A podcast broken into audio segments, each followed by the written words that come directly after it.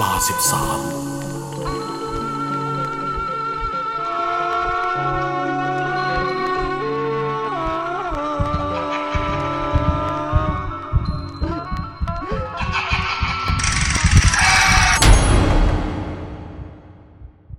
คืนนั้นที่ร้านคาราโอเกะ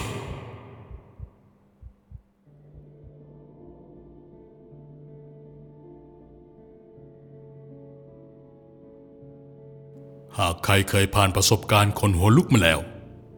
ผมคงคิดว่า คงรู้เอฟเฟกต์หลังจากที่เจอมาว่า มันส่งผลกระทบกับตัวคุณเองอย่างไร ผมเป็นอีกคน ที่ปัจจุบันมีบางอย่างในตัวนั้นผิดปกติไป ตั้งแต่พบเจอเหตุการณ์ที่จะเล่าต่อจากนี้ สวัสดีครับทุกท่าน ผมชื่อเอกสิทธิ์หรือเรียกสั้นๆว่าเอกก็ได้ ผมเป็นคนไม่มีชื่อเล่น ผมเคยถามพ่อว่าทำไม ในบรรดาพี่น้อง ถึงเป็นผมคนเดียวที่ไม่มีชื่อเล่น พ่อเล่าให้ฟังว่า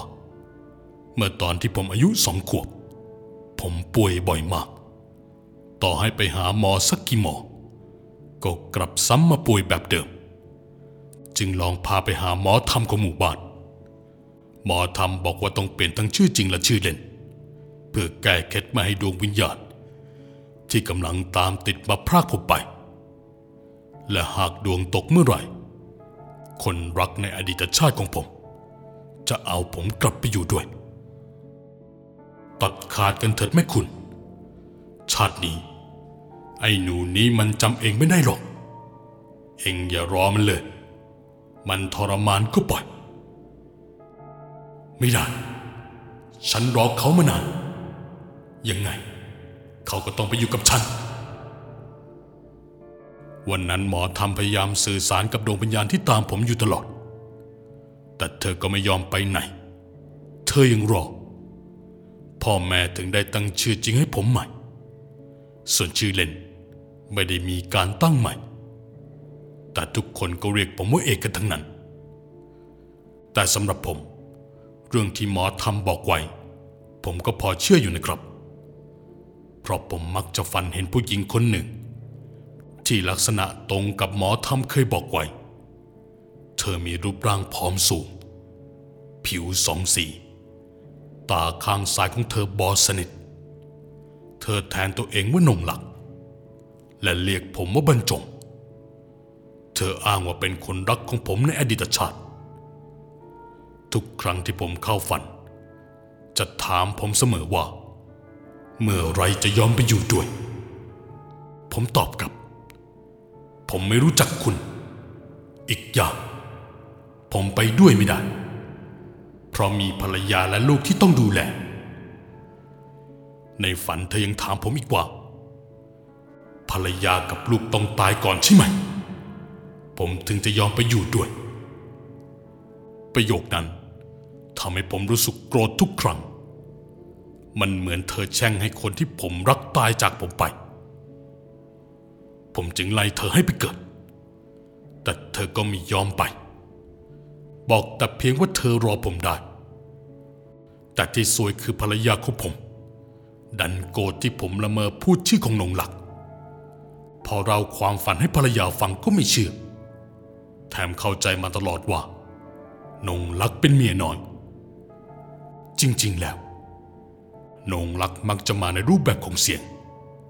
หรือไม่ก็ในความฝัน ไม่เคยปรากฏตัวออกมาให้ตกใจ ทุกวันนี้ผมยังรู้สึกเลยว่า เธอยังอยู่กับผมตลอด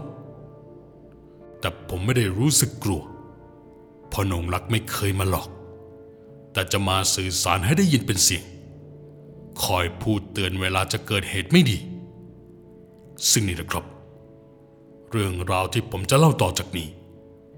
มันเกิดขึ้นช่วงที่ผมยังรับราชการอยู่ที่ศาลจังหวัดแห่งหนึ่ง ตอนนั้นในวัยเลขสี่ต้นๆทีแรกก็คิดแล้วคิดอีก ว่าจะส่งมาเล่าดีไหม สุดท้ายก็ตัดสินใจส่งมา เพื่อจะได้มีเรื่องย้ำเตือนตัวเอง และเป็นอุทาหรณ์กันนักดื่มที่นอกใจภรรยาตัวเอง ภรรยาของผมชื่อพร เธอเริ่มมาระแวงและตามจับผิด ก็เพราะหลังจากจับได้ว่า ผมแอบไปร้านคาราวเกะกับเพื่อนที่แผนกอยู่บ่อยๆทำให้ก่อนเวลาผมเลิกงานประมาณสิบนาที พรจะโทรมาบอกว่า เย็นนี้ทำกับข้าวอะไรไว้ให้ และยังขาดเหลือวัตถุดิบอะไร เพื่อที่ขากลับจะได้แวะซื้อเข้ามาในบ้านด้วย ซึ่งก็เหมือนการมัดมือชก ให้ผมไม่สามารถหนีเที่ยวได้ แต่ก็มีช่วงหนึ่ง ที่ผมทนพฤติกรรมเช็คทุกสิ่งทุกอย่างของพรไม่ไหว จึงปิดเครื่องนี้ และนัดกับสาวที่คาราเกะไว้ เพื่อนที่ไปกับผมประจำเลย จะมีอยู่สองคนก็คือหนึ่งกับแจ็คตอนนั้นผมติดพันอยู่กับน้องผู้หญิงคนหนึ่ง ซึ่งเธออายุน้อยกว่าผมประมาณสิบกว่าปี เป็นเด็กนั่งดริง ทำงานอยู่ร้านคาราโอเกะที่ผมกับเพื่อนชอบมาเที่ยวบ่อยๆ เธอชื่อน้องโบครับ ไปร้านเมื่อไหร่ ผมมักจะจองตัวน้องโบ ให้มานั่งอยู่ด้วยทุกครั้ง นานวันเข้า เราก็นัดเจอกันข้างนอกบ้าง และแอบคบกันแบบลับๆอยู่ช่วงหนึ่ง แต่วันที่เป็นจุดเปลี่ยนก็คือ วันที่ผมมีปากเสียงกับภรรยา จึงขับรถมายังร้านวันนั้นพยายามโทรชวนแจ็คกับหนึ่ง แต่ไม่มีใครออกมาได้ ทีแรกผมก็บอกว่า เสียดายนะ ที่พวกเองมาไม่ได้ แต่พอเจอเหตุการณ์แบบนี้เข้าไป กลับโชคดีแล้ว ที่สองคนนั้นไม่ได้มาคืนนั้นราวๆสี่ทุ่มกว่า ผมเริ่มจากการโทรหาน้องโบก่อน ว่าผมกำลังจะขับเข้าไปที่ร้าน ซึ่งน้องบอกว่าจะรอ พูดจาออดอ้อน ขอให้ผมมาเร็วๆแต่พอขับมาถึงร้าน ผมก็ไม่เห็นใครอยู่ในร้านเลยสักคน มีแค่แสงไฟระยิบระยับในร้านนี่นะครับ จากนั้นผมก็เดินเข้าไปนั่ง พร้อมทั้งกวาดสายตามองหาน้องโบ และเด็กในร้านคนอื่นๆแต่ปรากฏว่า ไม่รู้ว่าพวกเธอไปไหนกันหมด ร้านทั้งร้าน มันมีแค่โต๊ะที่ว่างเปล่า ตอนนั้นผมคิดว่าวันนี้ ลูกค้าอาจไปไหนกันต่อ แล้วจู่ๆหูเจ้ากรรมของผม มันกลับได้ยินเสียงของผู้หญิงคนหนึ่ง มากระซิบที่ข้างหู กลับบ้านไป ผมจำได้ว่า เสียงนั้นคือเสียงของนงรัก ผู้หญิงที่ผมมักจะฝันถึง แต่พอมองหาก็ไม่ปรากฏเห็นใคร ผมไม่ใส่ใจ รีบต่อสายหาน้องโบอีกครั้ง เพื่อจะบอกว่ามาถึงร้านแล้วฮัลโหลพี่อยู่ในร้านแล้วนะจ๊ะแล้วตอนนี้น้องโบอยู่ไหนเอ่ยโบเงียบ ไม่ตอบ แล้วผมก็ได้ยินเสียงหายใจหืดหาดหืดหาดตามมาด้วยเสียงของน้องโบ ที่ตอบกลับมาว่า พี่ก็ลองมองออกมานอกร้านสิจ๊ะไม่รู้ทำไมน้ำเสียงนั้นทำมาผมขนลุกขึ้นมาแบบไม่มีปีไม่มีครุยและตอนนั้นก็สังเกตเห็นว่า น้องโบเดินไปเดินมาอยู่ที่หน้ารั้วระแนง ตามที่น้องบอก ด้วยความที่จุดนั้นมืดมาก แต่ผมก็พอจำรูปร่างและการแต่งตัวของน้องได้ เธอสวมกางเกงยีนขาสั้น กับเสื้อสายเดี่ยวสีออกแดงๆ ตอนนั้นน้องโบ เหมือนหอบอะไรไว้ช่วงเอวอยู่ตลอด จนผมนั้นเริ่มเอะใจ ว่าน้องโบไปเดินทำอะไรอยู่ที่หน้าร้านทำไมตัดสินใจตะโกนเรียก โถโบ เมื่อไหร่จะเข้ามาหาพี่เอกคะคิดถึงจะแย่แล้วเนี่ย มานี่เร็ว พอผมเรียกน้องโบน้องโบก็ค่อยๆหันตัวมา แต่ตอนนั้นแค่เพียงสี้ยววินาทีที่ผมหันกลับเข้ามาในร้าน ก็เห็นว่าน้องโบไปเย็นอยู่ที่หน้าจอคาราโอเกะแล้ว ผมสะดุ้งตัวโยก ตอนนั้นยังเข้าใจว่าตัวเองคงตาฝาด เพราะคนที่ยืนอยู่ตรงรั้วไม่น่าจะใช่น้องโบ อาจเป็นคนอื่น ไม่งั้นน้องโบ คงไม่มายืนอยู่ตรงนี้เร็วขนาดนี้ ด้วยแสงไฟในร้านที่มืดสลัวอยู่เป็นทุนเดิมจู่ๆก็กระพริบดับพึดดับดับติดติดๆตอนนั้นผมสังเกตเห็นน้องโบกลมพิมพ์ชื่อเพลงเพลงหนึ่ง ซึ่งเป็นเพลงที่ต้องร้องคู่ จากนั้นเธอก็เริ่มยืนร้องเพลงอยู่ที่หน้าตู้โดยอีกไม้จะเป็นไม้หลอด ผมก็จับขึ้นมาร้องด้วย แต่ตอนนั้นผมสังเกตเหมือนกันนะว่า น้องโบวันนี้ดูแปลกๆ น้องก้มหน้าร้องเพลง ไปตลอดจนผ่านไปถึงกลางเพลงก็ยังไม่เงยหน้าแถมอีกมือของน้องโบ ก็ยังหอบอะไรเอาไว้ไม่ยอมวางพอจบเพลง ผมก็พูดใส่ไม้ถามน้องโบไปว่า น้องถืออะไรไว้ทำไมไม่วางก่อนล่ะ และก้มหน้าขนาดนั้น ไม่เมื่อยเหรอ พี่เห็นมานานแล้วนะ น้องโบหัวเราะใส่ไม่ จากนั้นก็หายใจเสียงฮึดฮาดแล้วถามผมกลับมาว่า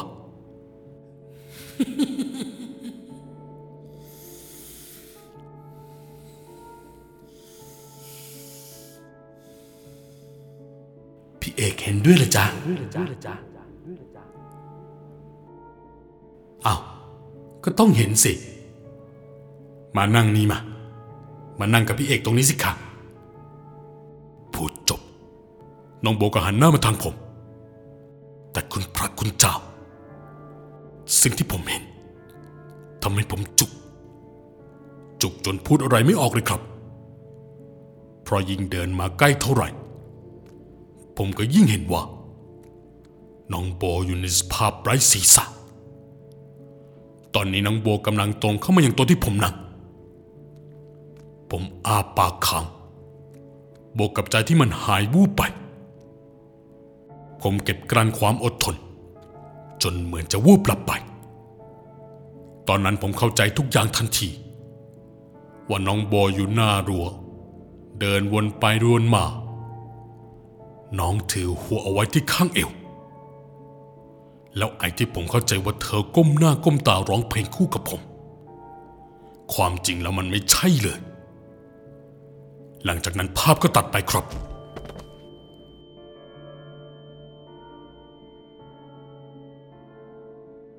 ผมสลบไป นอนไม่รู้สึกตัวอยู่ในร้านจนเช้า มารู้สึกตัวอีกทีเพราะแจ็คกับติง กำลังเอาน้ำมาพรมใส่หน้าของผมไอ้เอกตื่นได้แล้ว เฮ้ย ลุกดิวะ นี่เองเมาหนักขนาดนั้นเลยเหรอวะ เสียงของแจ็คตะโกนใส่หูกับผม ส่วนไอ้หนึ่ง ก็ยังคงเอาน้ำประพรมลงหน้าของผมยังเมามัน เมื่อผมลุกขึ้นมานั่งได้ ก็เริ่มเอะอะโวยวายบอกทั้งคู่ว่าน้องโบตายแล้ว พื่อนทั้งสองพากันหัวเราะบอกว่าผมโมผมจึงเล่าว่าผมเจออะไรมาเมื่อคืน เพื่อนไม่เชื่อ และหาว่าผมเมา ผมเลยชี้ไปให้ดูว่า ผมยังไม่ได้ดื่มน้ำเมาสักขวด เพราะเมื่อคืนในร้าน ไม่มีใครมาบริการผมสักคน ผมนั่งได้อยู่ไม่กี่นาที อยู่ดีๆก็เริ่มมีอาการเจ็บแบบที่หัวใจขึ้นมา ทั้งสองเห็นท่าไม่ดี จึงช่วยกันแบกร่างผม ขึ้นรถพาไปส่งที่โรงพยาบาล อาการผมในตอนนั้น ยังไม่ดีขึ้นเท่าที่ควรแจ็คคาใจจึงรีบต่อสายหาเยวิทเจ้าของร้านพอเยวิทรับสาย เขาได้ฟังก็เงียบไปชั่วครู่ และถามพวกเรากับว่า เข้าไปได้ยังไงเฮียปิดร้านไปเกือบอาทิตย์แล้ว ส่วนน้องโบ ตายแล้ว ฮีวิทบอกว่า แกปิดร้านเพอหนีคนที่สั่งตามเก็บน้องโบ ที่ทำให้อึ้งไปกว่านั้นคือเฮียรู้มาว่าน้องโบ ถูกสั่งเก็บจากผู้มีอิทธิพลเถื่อนความจริงน้องโบเป็นเด็กทรงยา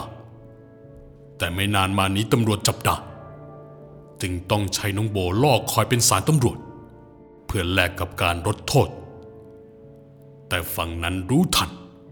จึงสั่งคาปิดปากน้องโบ พอผมได้ฟัง ก็ทั้งอึ้งทั้งสงสาร แล้วคนฝั่งนั้น คงกลัวว่าทั้งเฮียและเด็กในร้านจะให้เบาะแสกับตำรวจ เฮียวิทย์จึงต้องรีบปิดร้านหนีหัวซุกหัวสุนเฮียวิทย์ไม่รู้ว่าน้องโบถูกฆาตกรรมแบบไหน แต่เด็กในร้านต่างบอกกันว่า หลังจากเพื่อนสนิทของน้องโบ เอาข่าวมาบอกว่าน้องตาย น้องโบก็มาปรากฏตัวให้เห็นที่ร้านทุกวัน แต่จะมาให้เห็นแค่ช่วงลำตัว ส่วนศีรษะจะถือเอาไว้ที่ข้างเอวตลอด จึงสันนิษฐานว่า น่าจะถูกตัดคอจนขาด หลังจากได้ดูความจริง ผมช็อกมากครับ เพราะยอมรับว่าตอนนั้น มีความรู้สึกดีๆ ให้กับน้องเขาไม่น้อยเลย หลังจากนั้นผมก็ยังต้องพักรักษาตัวในโรงพยาบาลต่อ ซึ่งห้องที่ผมนอนคือห้องพิเศษ มีภรรยามานอนเฝ้า คืนแรกของการนอนห้องพิเศษของผม ผมฝันเห็นนงหลัก ในฝันเธอพยายามพูดบอกผมตอนที่ผมอยู่ร้านคอกิว่า ให้กลับบ้านไป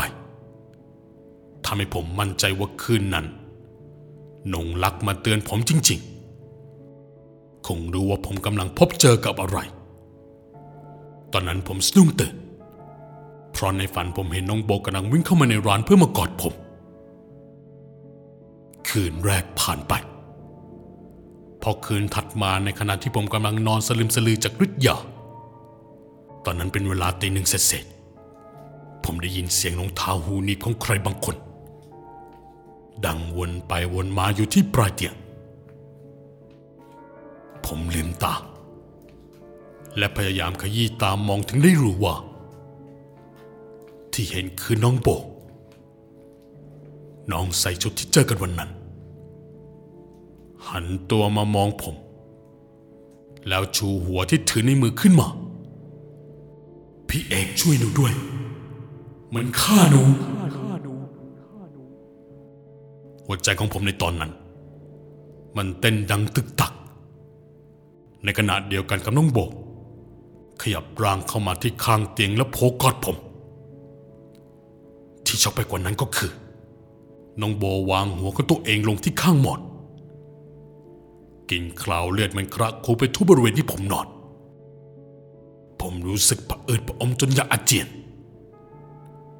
แต่รู้ว่าทำอะไรไม่ได้ จึงพยายามรวบรวมความกล้าพูดออกไปว่า ถ้าพี่ออกจากโรงพยาบาลเมื่อไหร่ พี่จะทำบุญไปให้ อย่ามาหลอกพี่เลย พี่กลัว สักพักวิญญาณของน้องโบ ก็ค่อยๆเลือนหายจางไปในที่สุด จากนั้นผมก็เกิดภาวะเจ็บหัวใจขึ้นมาอีกครั้งภรรยาสะดุ้งตื่นขึ้นมา ก็รีบเรียกให้คุณหมอเข้ามาดูอาการ รุ่งเช้าก็แจ้งผลตรวจหมอพบว่าผมมีภาวะโรคหัวใจ เหตุการณ์ในครั้งนั้นทำให้ผมเลิกเที่ยวคาราโอเกะไปยังถาวรแล้วทุกวันนี้ร้านฮีวิต กลายเป็นร้านร้างไปแล้วครับ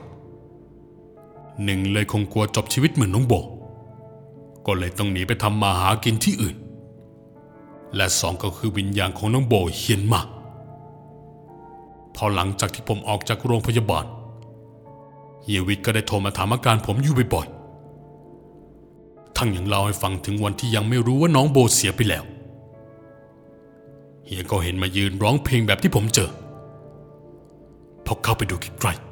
ๆพวกเด็กในร้านต่างกระเจิงไปคนละทิศคนละทาง บางทีเวลาเข้าห้องน้ำน้องโบจะยืนรออยู่ที่หน้าห้องน้ำเลย ยังทำตัวเหมือนเป็นปกติ เหมือนตอนที่น้องเขายังมีชีวิตอยู่ เรียกว่าเฮียนจนพากันลาออกยกเสร็จ ทุกวันนี้ผมกลายเป็นโรคหัวใจ สาเหตุเพราะวันที่เห็นวิญญาณของน้องโบมาปรากฏตัว มันเป็นภาพที่สยดสยอง และผมยังลืมไม่ได้ ภาพเหตุการณ์ในวันนั้น มันติดอยู่ในโซนประสาท อาการที่ผมเป็นมันหนักขึ้นเรื่อยๆจนต้องลาออกจากราชการทำไมทุกวันนี้ ผมต้องมาช่วยดูแลกิจการโฮมสเตย์ของครอบครัวพรที่จังหวัดสุพรรณบุรี พรเองก็คอยดูแลผมอย่างใกล้ชิดเจอรู้ว่าที่ผ่านมา ผมนอกใจเธอไปมีน้องโบ และรู้สาเหตุของโรคหัวใจที่ผมเผชิญอยู่ พูดตามตรง ผมรู้สึกผิดมาก ที่ผมมีภรรยาที่ดีกับผมมาก แต่กลับนอกใจเธอได้ลง สุดท้าย ผมคิดว่ามันคงเป็นกรรมที่ผมไม่ได้ซื่อสัตย์เองนั่นแหละ และเรื่องราวทั้งหมด ก็จบลงเพียงเท่านี้